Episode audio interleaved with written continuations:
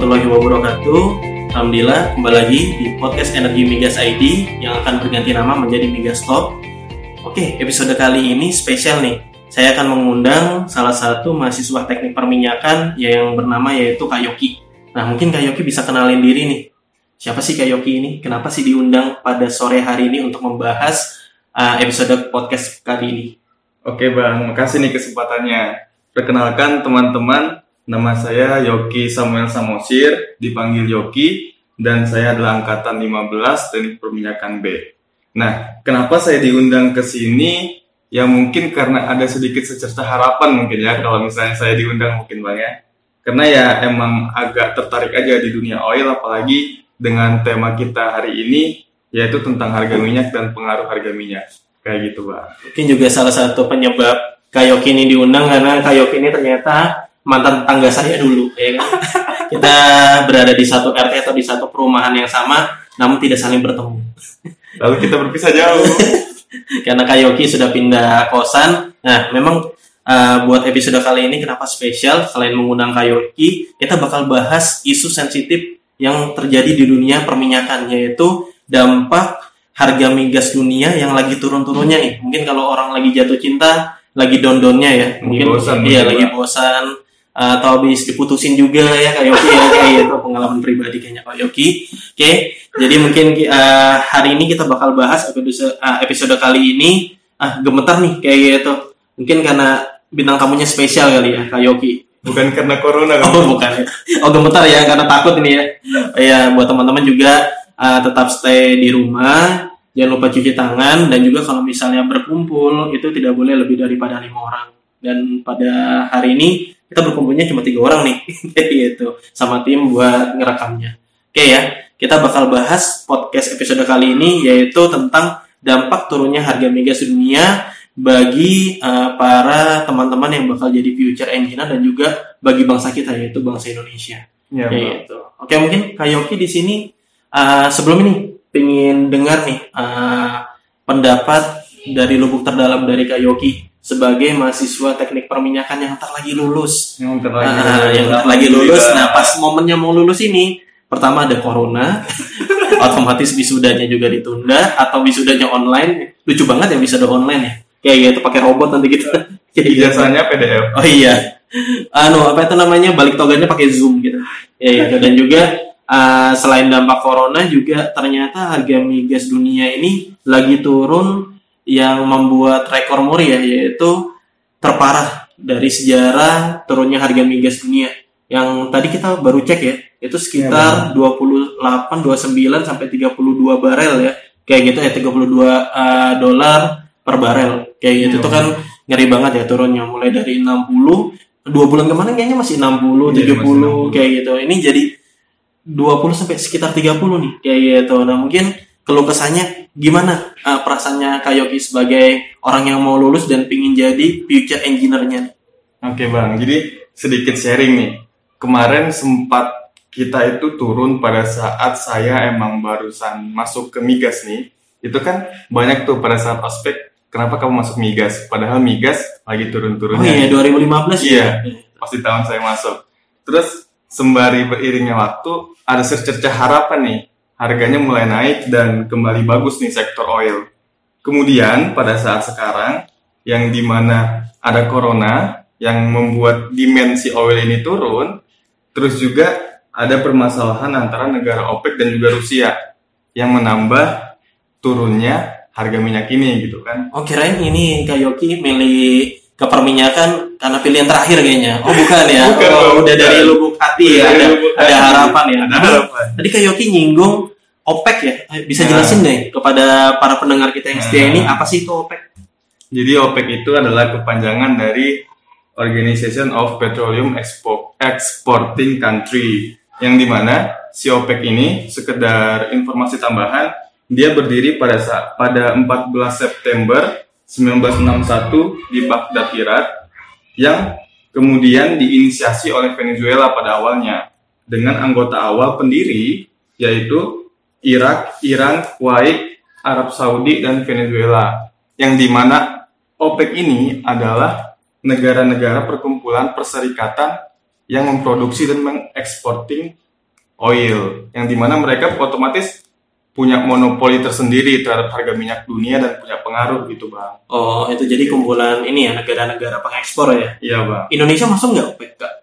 Indonesia dulu pernah masuk. Oh, dulu pernah. Nah, ya? Pernah masuk, kemudian keluar lagi. Oh, gitu ya. Yeah. Memang Indonesia suka. Kita memang negara yang tampil beda ya, di soal ini. Oh iya, ini. Terus kalau sudah keluar masuk lagi nggak, Kak? Pernah masuk lagi nggak Indonesia? Wah, saya tuh kurang tahu sih, Bang. Oh iya. Gimana? Atau memang kayaknya dibekukan deh Indonesia dari OPEC. Keluar masuk nih. Kayak gitu. Oke ya, jadi itu penjelasan untuk OPEC ya, Kak ya. Iya, dilanjut tadi analisa buat ininya ya, isi lubuk hati. Uh, isi lubuk hati. Jadi karena beberapa alasan itu tadi, otomatis harga minyak turun. Yang dimana saya kan bentar lagi lulus nih, Bang. Mm-hmm.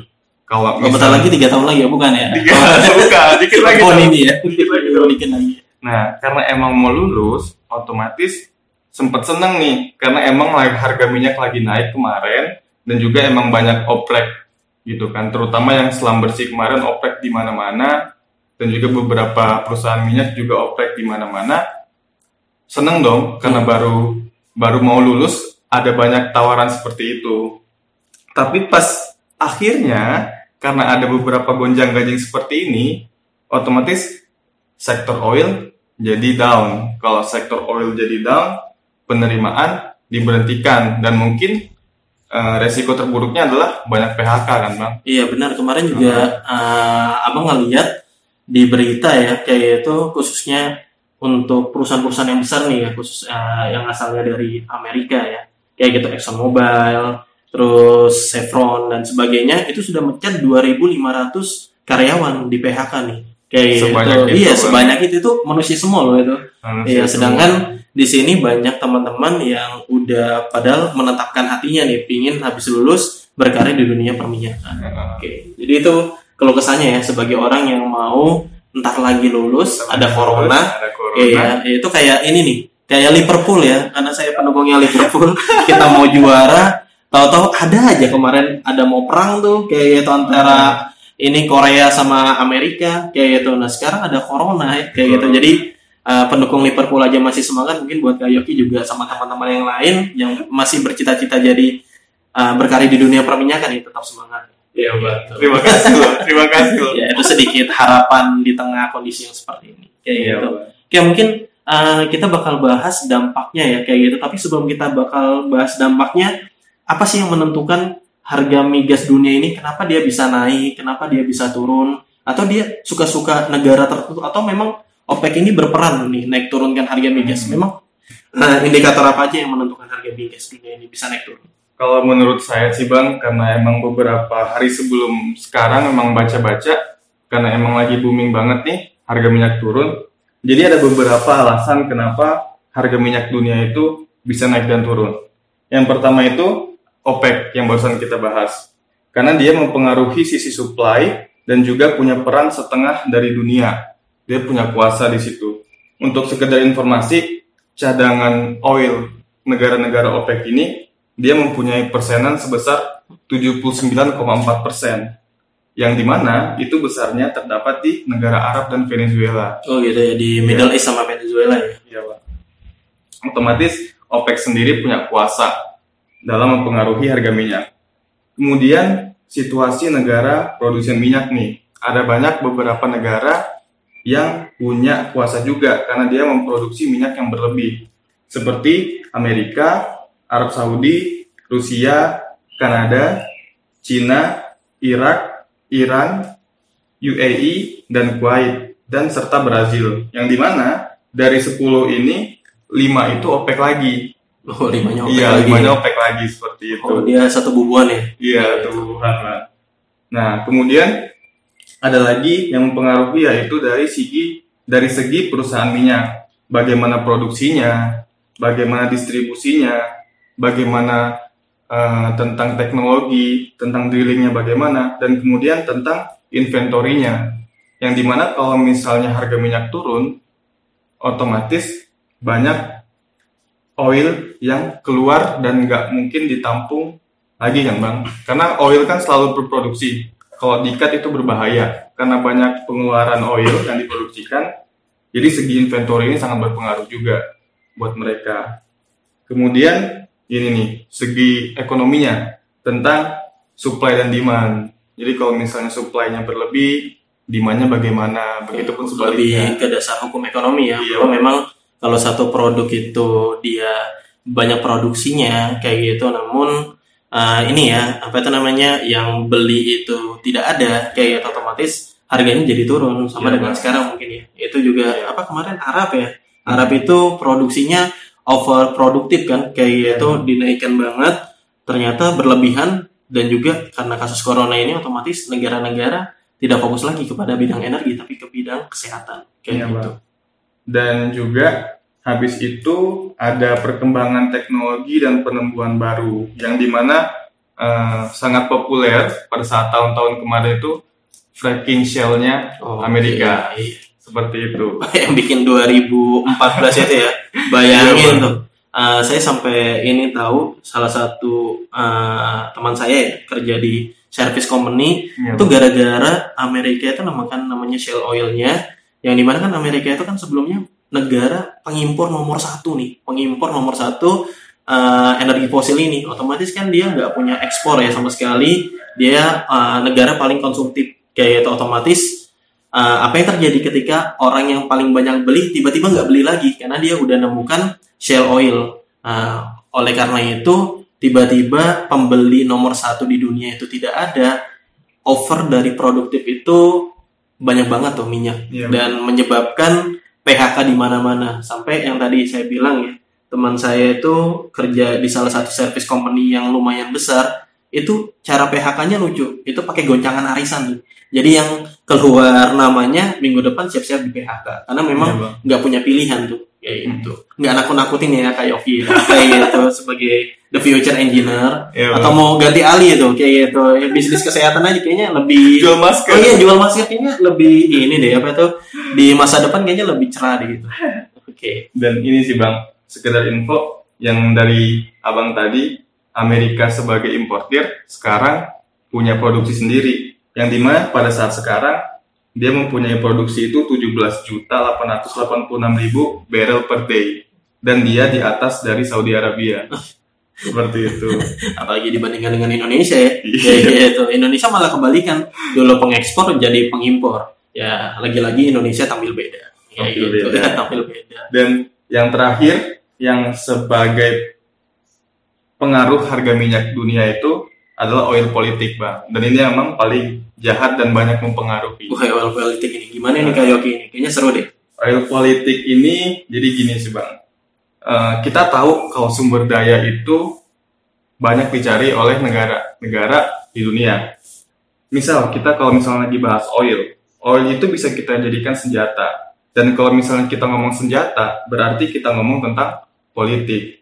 Nah, kemudian kita masuk kepada uh, kronologi naik turunnya harga minyak. Yang pertama itu, pada saat Perang Dunia Kedua. Perang Dunia Kedua itu, minyak dunia naik dari lima belas jadi tiga puluh. Karena pada saat Perang Dunia, kita membutuhkan sumber daya untuk menggerakkan tank-tank kita, kan Bang? Di situ, uh, oil sangat dipengaruhi dari segi politik. Karena semuanya orang-orang pada saat itu mencari oil untuk sumber daya mereka. Kemudian pada saat uh, Perang Dunia Kedua mulai stabil nih. Pada saat stabil, otomatis setiap negara memproduksikan oilnya meningkat, melakukan eksplorasi dan discovery di mana-mana. Habis itu ini pada saat uh, sentimen Arab nih Bang. Pada saat sentimen Arab yaitu Arab mem- mengembargo negara-negara barat dan Israel supaya mereka punya kuasa penuh atas minyaknya sendiri. Yang kemudian harga akan dinaikkan oleh negara Arab karena produksi dari barat berkurang dan mereka tidak punya oil untuk menghidupkan ekonomi negaranya mereka. Berarti karena ini ya, lebih ke arah negara pengen menguasai negara ya. Iya, ya, karena memang energi fosil ini menjadi salah satu sumber daya yang paling banyak diincar oleh negara-negara, khususnya negara-negara adidaya. Mm-hmm. Dan juga yang tadi Kak Yoki jelasin bahwa negara Arab sendiri pun itu juga punya sejarah panjang bersama mm-hmm. dengan Amerika, Israel, dan sebagainya. Jadi ketika ada kesempatan mereka punya uh, ekspor besar nih buat minyak, sedangkan negara lain seperti Israel, sedangkan seperti negara Amerika itu kan masih belum punya ya minyaknya sendiri ya, mereka menggunakan itu sebagai senjata yang tadi yang disebut embargo itu ya, bahwa hmm. embargo itu ini ya uh, melarang mereka hmm. untuk membeli minyak dari Middle East itu. Hmm. Oke. Okay. Yang tapi ini adalah dapat sisi baik lagi bang, karena embargo Arab, negara Barat kemudian mulai untuk memaksakan diri mereka mandiri. Kemudian muncullah discovery Norway, North Sea, dan juga yang paling gede sekarang di Kanada, karena dari embargo tersebut. Kemudian nih bang, dari dari segi waktu tersebut, kita pasti mengenal tentang Perang Teluk satu, dua, tiga. Mm-hmm. Nah, Perang Teluk juga itu kan membuat harga minyak nggak stabil, perekonomian dunia nggak stabil, hingga pada ujungnya krisis moneter tahun sembilan puluh delapan yang kemudian mengakibatkan harga minyak sampai ke tujuh belas dolar per barel pada saat krisis moneter tersebut. Nah, kemudian seiringnya waktu pada tahun dua ribu tiga yang kita masih ingat sampai sekarang itu adalah Amerika mengembargo Irak, sehingga Irak nggak boleh jual minyaknya kemana-mana karena dilarang oleh U S. Penyebabnya itu adalah ya itu tentang Perang Teluk yang masih berlanjut tadi. Kemudian impact-nya adalah Asia dan Cina mereka butuh minyak. Karena mereka butuh minyak, otomatis demand-nya meningkat tapi supply-nya ditahan. Harga minyak naik lagi, seperti itu. Kemudian kita terus terus terus sampai pada masa-masa sekarang, Bang. Masa-masa pada saat saya masuk kuliah, itu U S menemukan teknologi fracking-nya pada shale oil. Iya, itu membuat harga minyak turun banget, karena mereka jadi independen banget dengan minyaknya sendiri. Kemudian harganya pada saat itu masih normal enam puluh lima-an, pada saat setelah itu. Kemudian kembali ke masa sekarang, Bang, masa kita, masa antara Rusia dan Arab lagi genjot-genjotan untuk produksi, kemudian ditambahin corona. Nah, meledak tuh, meledaknya meledak ke bawah, meledak ke bawah, dan ini fakta yang sebenarnya adalah fakta menarik. Pada saat Arab dan Rusia kelahi karena minyak ditambah corona, harga minyak kita kembali pada saat tahun empat puluh tujuh-an. Yaitu sekitar dua puluhan ke bawah sempat kemarin kan Bang, yaitu karena itu makanya perekonomian global saat ini sangat sangat sangat nggak menentu, sangat jelek, dan kita nggak tahu kedepannya gimana dengan oil sector kita. Benar nih. Jadi memang uh, kompleks ya buat harga migas ini ya, karena memang nggak bisa cuma satu faktor aja kita bisa menentukan harga migas ini naik atau turun, tapi banyak faktor. Terutama politik nih, karena memang politik ini dinamik, bisa naik turun, tiba-tiba negara ini berteman, tiba-tiba negara ini uh, berkelahi, kayak gitu, berseteru, cuma dengan beberapa kasus, kayak gitu. Jadi buat teman-teman tetap semangat, dan juga tadi uh, Kak Yoki bilang kan, bahwa tahun dua ribuan itu masih aman ya, kayak gitu harga yeah, migas, karena memang uh, tadi negara-negara Asia, Cina itu masih butuh uh, energi migas dari Middle East, otomatis supply-nya ditahan, terus tapi ini ya apa itu namanya hmm. orang yang di, uh, demand-nya juga naik, otomatis tahun dua ribuan tahu nggak? Tahun dua ribuan itu kan terkenal ya. Hmm. Kalau kamu kerja di Schlumberger, Total, terus Chevron ataupun Pertamina, udah dijamin tuh kamu itu ya masa depanmu cerah lah. Kayak gitu. Tahu-tahu tahu-tahu di atas tahun dua ribu empat belas, lima belas itu semuanya sirna ya. Semuanya sirna. ya, semuanya sirna. Tahu-tahu orang yang kerja dua puluh tahun, tiga puluh tahun tiba-tiba dipecat dengan gampangnya dan sebagainya. Ya gitu. Nah, itu sejarah panjang ya dari harga migas dunia ya. Iya gitu. Oke, buat Kak Yoki, menurut Kak Yoki, tadi kan Kak Yoki uh, bilang ya, kita nggak tahu nih kayak gitu ke depannya seperti apa. Tapi kalau pendapat Kak Yoki untuk ke depannya seperti apa sih kayak gitu harga migas dunia ini? Gini Bang, kalau misalnya kita kemarin saya sempat nyari grafik nih. Mm-hmm. Nyari grafik dan itu peak harga minyak itu pada tahun delapan puluhan mm-hmm. dan pada tahun dua ribuan. Nah, kemudian di, do- di tahun dua ribu dua puluh, nah kemudian ada di, kalau misalnya di bawah dari tahun delapan puluh, ada tahun enam puluhan. Jadi di situ tuh siklusnya kayak dua puluh tahunan sekali gitu, Bang. Oh, ini enggak iya, punya masa ya dua puluh. Iya, tahun. Punya masa, dan ini enggak tahu apakah emang desainnya atau emang cuman kebetulan gitu. Jadi bisa teman-teman sendiri bisa bikin cari-cari konspirasinya, mungkin bisa mungkin ya mengisi waktu luang. Iya. Seru nih konspirasi ini. Uh, iya. Jadi setiap dua puluh tahunan itu harga minyak emang enggak terkontrol gitu. Jadi mungkin pada saat dua ribu dua puluh ini pas dua puluh tahunnya ya emang enggak terkontrol gitu. Apakah emang karena ya itu konspirasi tadi atau emang cuma kebetulan. Tapi yang tetap positif adalah ya harus optimis sih, Bang. Soalnya aktual dari produksi, oke kita ngebahas OPEC lagi, aktual produksi OPEC itu di bawah lima puluh persen. Tapi untuk discovery-nya yang saya bilang tadi dia tujuh puluh persenan, tujuh puluh sembilan persen. Otomatis untuk reserve oil di dunia itu masih banyak sebenarnya. Oke, cadangan masih banyak. Cadangan ya? Masih banyak, dan juga kabar baiknya setiap negara mulai tahun dua ribu delapan belas mulai beralih secara masif dari energi fosil menuju energi terbarukan. Jadi, kalau misalnya nih, amit-amit nggak uh, ada rezekinya di oil, mungkin bisa berpindah ke energi terbarukan. Energi terbarukan. Gitu. Jadi, teman-teman, di sini sebenarnya kita menatap dunia ke depan itu lebih fleksibel ya. Kayak yeah. Gitu, jangan berkutat di satu hal aja. Karena memang dunia ini cepat banget berputar. Cepat kayak gitu, iya. Berubah. Bayangin nih, tahun ini yang lagi gencar-gencarnya tuh podcast kayak gitu. Hmm. Tahun-tahun kemarin itu YouTube dan sebagainya ya. Padahal di bawah tahun dua ribu sepuluh itu YouTube itu nggak dipandang sama sekali. Sama dengan namanya energi.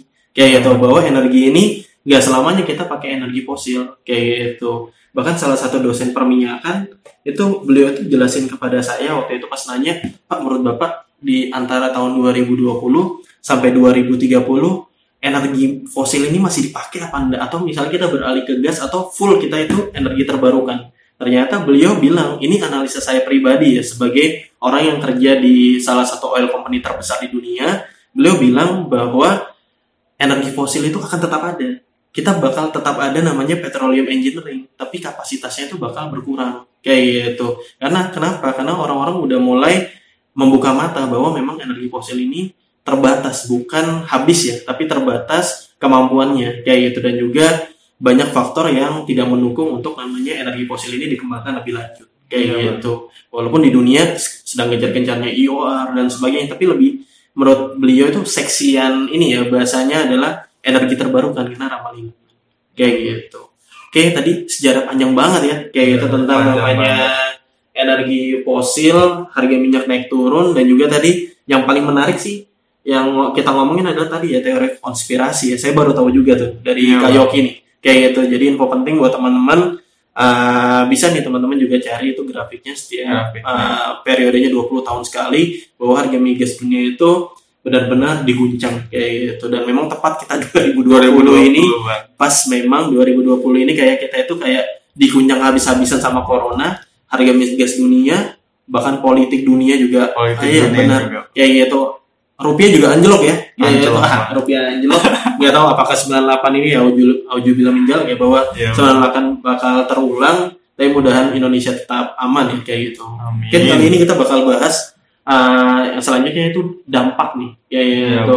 Jadi dampak, memang kenapa sih kalau misalnya harga migas dunia ini jatuh, dampaknya itu hmm. kenapa? Kayak gitu, mungkin Kak Yoki bisa jelasin. Kalau menurut saya sih, Bang, dampak turunnya harga minyak kalau misalnya kita lihat secara lingkup besar dan global itu punya tiga alasan.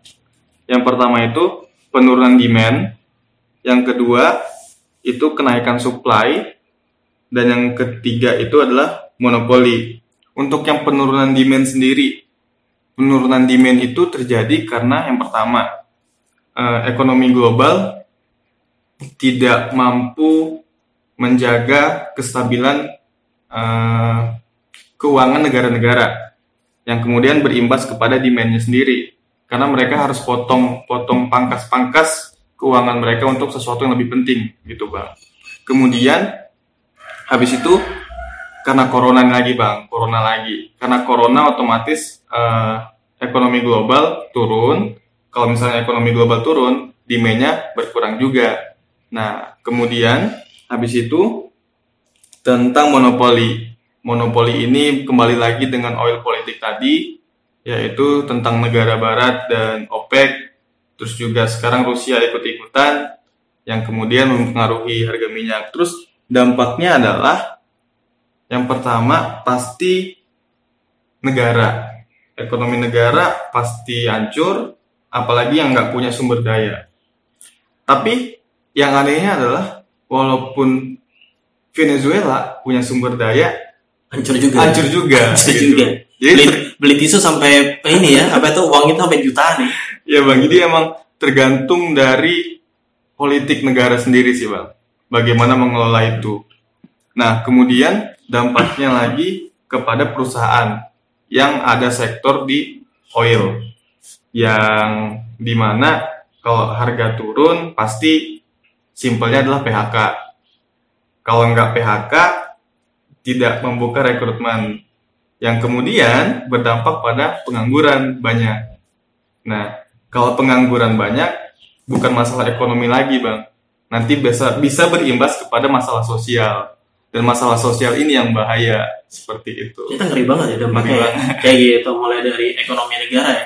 Ternyata yeah. memang Indonesia ini masih A P B N-nya, yang saya tahu ya, itu nomor dua terbesar penyumbang A P B N kita itu adalah energi fosil masih. Kayak gitu, yeah. karena kalau nomor satu kan pajak ya. Ya, nomor duanya itu adalah energi fosil. Tadi yang kedua yang lebih ngeri kayak gitu, bahwa dampaknya P H K kayak gitu, dampak yeah. sosial bagi orang-orang pekerja atau orang-orang yang berkarya di industri minyak dan gas bumi kayak gitu. Oke, lanjut ya. Nah, kemudian ini bang, dampaknya lagi adalah pada saat dampak ekonomi nggak terselesaikan, kembali ke dampak sosial, karena emang jalannya seperti itu. Seperti kayak corona sekarang, kita menghubungkan dengan corona.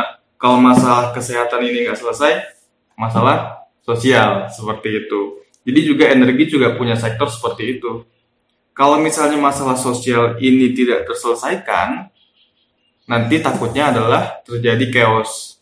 Kalau sudah terjadi chaos, otomatis perekonomian negara makin hancur lagi, karena banyak yang harus diselesaikan. Kemudian bisa-bisa negara itu hancur dan juga terjadi kudeta. Seperti sejarah dari pembebasan Kuwait kecil di Timur Tengah. Oh, pernah ada ya, gara-gara ini ya, energi fosil nggak uh, stabil. Nggak stabil. Satu negara chaos gitu. Iya, Pak. Itu pada saat sejarah uh, Perang Teluk satu dua tiga. Itu saya lupa di satu atau dua atau tiganya. Seperti itu. Jadi emang masalah sektor energi ini ya memang sudah sangat kompleks untuk negara, karena tadi prinsipnya adalah kalau misalnya kita punya energi, sama saja kita punya senjata. Nah senjata ini bisa kita pakai untuk memang mem- menguatkan negara kita sendiri, atau bisa menjatuhkan negara kita sendiri, tergantung dari pemangku kebijakan yang di atas sebagai oh, politik ya, decision-nya para government ya. Iya bang. Terus buat ini Kak Yoki, gara-gara percakapan podcast kali ini ya, saya juga kan orang yang berasal dari uh, dunia perminyakan gitu. Kalau saya berkarya di dunia perminyakan, saya bakal galau habis-habisan nih. Galau sih. Iya, galau habis-habisan. Kalau menurut Kak Yoki, apa sih yang terbaik yang bisa kita lakukan untuk orang-orang yang ingin berkarya di dunia perminyakan sekarang dengan kondisi yang seperti ini? Kalau menurut Kak Yoki, kita harus apa? Kalau misalnya perasaan saya sendiri sih bang, pesimis ngerasain. Hmm. Pesimis ngerasain, tapi ya emang kayak gini lah kalau misalnya kita emang mau terjun ke dunia sektor oil and gas, karena oil and gas ini kan dinamis kayak gitu. Nah kalau misalnya dari saya sendiri, gimana cara untuk mengatasi pesimis saya adalah kita punya persepsi kalau misalnya rezeki kita itu udah ada yang ngatur, kita cuma bisa merencanakan kita mau kemana, tapi kemudian yang ngatur itu yang punya kuasa untuk kita bakal di mana sih nantinya gitu kan. Nah, otomatis yang saya lakukan adalah bikin persepsi baru di kepala. Kalau misalnya kalau kamu mau ke ranah energi, oil bukan satu-satunya. Oil bukan satu-satunya, tapi kita punya sektor-sektor lain seperti energi terbarukan. Seperti itu. Kalau misalnya kita memang masih mau terjun di dunia energi, kita harus punya persepsi itu oil bukan satu-satunya. Jadi kita ini ya memperluas ruang lingkupnya ya. Iya bang.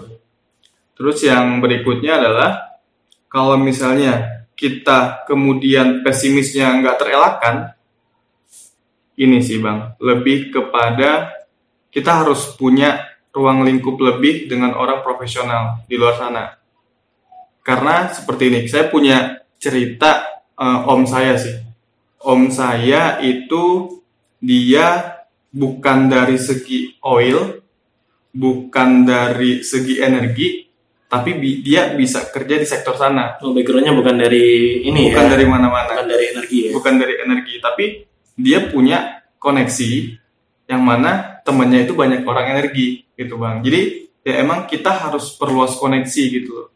Karena orang yang bukan dari background energi aja bisa masuk ke sektor energi, apalagi kita. Bener. Gitu. Jadi emang, kalau menurutku ya harus optimis aja sih Bang. Dan juga, kadang realistis perlu. Jadi ya perbaiki diri dan terus kembangin diri aja. Nanti untuk kemananya biar biar Tuhan yang ngatur. Kemudian kita di sini ya tetap kerja keras aja gitu. Benar, kita uh, terus ini ya usaha atau ikhtiar membataskan diri karena memang sebenarnya kondisi ini nggak selamanya.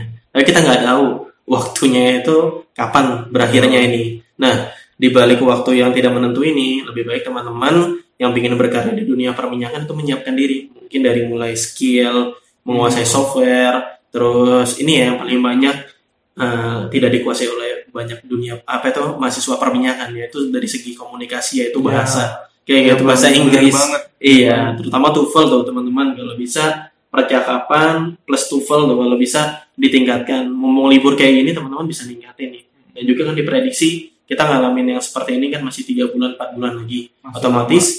tiga bulan empat bulan itu jangan sampai teman-teman tidak produktif kayak gitu. Jadi ketika nanti semua ini berakhir, teman-teman itu bukan nyiapin diri lagi tapi siap perang lagi, yaitu siap berkarya di dunia perminyakan, siap bersaing lagi kayak hmm. gitu. Oke, ada tambahan dari Kak Yoki? Gini sih Bang, jadi ingat uh, kan karena masa karantina ini emang hmm. gabut-gabut banget. Oh, iya, gabut ya. Di kamar. Nah, kita kan tahu sendiri kalau misalnya kita harus punya kayak situs yang emang profesionalnya kita, segi hmm. profesionalnya kita. Nah, dan itu kan yang paling dekat dari kita adalah link, LinkedIn itu. Uh. LinkedIn. Jadi saya mulai sekarang pada saat karantina yang emang bener-bener nge, nge apa namanya itu ngebagusin, ngebagusin profil saya di LinkedIn. Nah, jadi kalau misalnya kemudian saya lulus, udah nggak capek-capek untuk mempersiapkan itu lagi. Benar juga ya, kayak gitu, mumpung masih eh, di tahapan kita karantina, hmm. lebih baik mungkin kita memperbagus diri kita, salah satunya tadi ya, yeah. mungkin kalau orang Indonesia ngomongnya LinkedIn ya, yeah, LinkedIn itu, yang dimana memang uh, hampir semuanya ya, orang profesional yeah. pakai itu, eh, terdilai juga ke profesional kita, nih teman-teman bisa nyoba tuh dari saran Kak Yoki, bahwa LinkedIn itu bisa diperbaiki mulai dari sekarang kayak gitu, yeah. lebih dirapikan lah. Yeah. Jadi memang nanti ketika tahap rekrutmen atau apapun H R atau orang yang menyeleksi itu hmm. bisa ngelihat dari LinkedIn kita bahwa kita orang yang ketika saat-saat seperti ini itu bisa produktif. Bisa kayak produktif gitu. Kayak gitu. Ada lagi Kak Yoki? Dan juga ini sih Bang, uh, dunia sektor energi ini dunia universal, otomatis kita harus juga memakai bahasa universal. Salah satunya bahasa Inggris.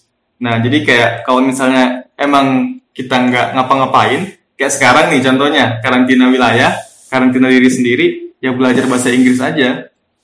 Karena sesuatu yang kita dapatkan itu nggak mungkin sia-sia pada ujungnya gitu kan, Bang. Benar. Jadi fokus upgrade diri gitu. Oke, jadi itu ya yang dipersiapkan ketika karantina ya, kayak gitu. Ya. Karena memang terasa ya, kayak gitu kita tidur, bangun, tidur lagi gitu. Makan, tidur lagi dan sebagainya. Jadi teman-teman lebih produktif lagi buat masa-masa yang seperti ini. Dan juga uh, saya beserta tim dari migas i d dot com juga uh, berbelasungkawa ya kepada teman-teman yang dari para pejuang kita ya, yaitu dari bidang kesehatan sudah banyak korban. Yaitu mulai dari dokter, perawat dan juga teman-teman yang berkarya di sana sampai nggak pulang ke rumah kayak gitu. Kita doakan semoga amal ibadahnya diterima dan juga teman-teman yang sedang berjuang kita doakan semoga keluarganya sehat semua dan bagi teman-teman yang positif corona dan sebagainya masih tahap penyembuhan tetap semangat, nggak ada yang abadi termasuk penyakit ini, kita natap ke depan lebih optimis dan uh, tetap produktif ya, salah satunya dengerin podcast nih karena memang ya, podcast sekarang kondisi sekarang semua orang buat podcast kayak itu. Dan ternyata podcast ini simple banget buatnya, bisa dibuat melalui namanya salah satu akun yaitu Anchor. Nah, Anchor, uh, Anchor sendiri itu simple banget, teman-teman rekaman di sana, teman-teman bisa langsung masukkan ke namanya Spotify kayak itu. Dan juga memang Anchor ini salah satu unit perusahaan dari Spotify kayak gitu. Jadi simple banget buat podcast seperti ini, tetap produktif. Dan juga mungkin ada pesan terakhir dari Kayoki. Pesan terakhir pesan terakhir waduh gitu. Mau hilang kayak mau hilang ya gitu. Pesan dari Kayoki uh, sebelum kita nutup podcastnya, pesan pesan saya ini sih uh, tentang energi terbarukan sih bang, hmm. yang belum tersampaikan. Kalau misalnya teman-teman udah pesimis di bagian oil, hmm. jangan berkecil hati. Kita ini negara yang punya banyak sumber daya, yang dimana otomatis energi terbarukan kita juga punya banyak, seperti itu. Jadi untuk sekedar info teman-teman, kita itu punya beberapa uh, sektor energi terbarukan. Misalnya hydropower. Hydropower kita itu punya kapasitas empat ribu. Mini dan mikro hidro kita dua ratusan, solar panel kita sepuluh, tenaga angin kita seratus tiga puluhan, bioenergi kita tujuh puluh enam, geothermal kita seribu delapan ratus. Jadi untuk Indonesia sendiri, kita punya dua nih yang favorit, yaitu hidro dan geothermal. Nah, dan total terpasangnya pada saat ini itu enam ribu delapan ratus tiga puluh. Sedangkan kita kita itu punya project yang on progress itu empat ratus tiga puluh satu ribu. Sedangkan yang terpasang baru enam ribu. Otomatis ini masih banyak banget kesempatan kita untuk masuk di sektor energi terbarukan. Yang dimana proyek ini itu rencananya sih akan berlangsung hingga dua ribu dua puluh delapan. Tapi mungkin akan terlambat gara-gara situasi sekarang gitu kan. Jadi untuk teman-teman tetap optimis, yang mau masuk sektor energi, kita fokuskan pengetahuan kita dan usaha kita ke, ke sektor energi terbarukan. Tapi kalau misalnya mau optimis di oil, ya nggak apa-apa juga, gitu Pak. Oke, jadi buat teman-teman uh, masih banyak peluang ya sebenarnya, masih, masih banyak, banyak peluang, peluang yang tersedia, tetap fleksibel, kayak itu. Uh, walaupun tujuannya sama, sama-sama bergerak di bidang energi, tapi teman-teman di sini ternyata peluangnya banyak banget. Tadi mulai dari hidro, solar, sampai bio ya, kayak gitu. Dan juga buat teman-teman di sini jangan putus semangat, walaupun kuliahnya, bagi teman-teman yang kuliah nih ya, galau kan karena kuliahnya jadi online, tidak terlalu optimal dalam perkuliahan, tetap jalanin, niatkan bahwa uh, belajar itu merupakan ibadah kayak gitu, karena nanti keberkahan di dunia apa tuh namanya berkarir itu sangat penting kayak gitu. Oke, itu aja mungkin uh, buat podcast energi Migas I D pada episode kali ini. Uh, sampai jumpa di episode lainnya. Bye bye. Bye bye.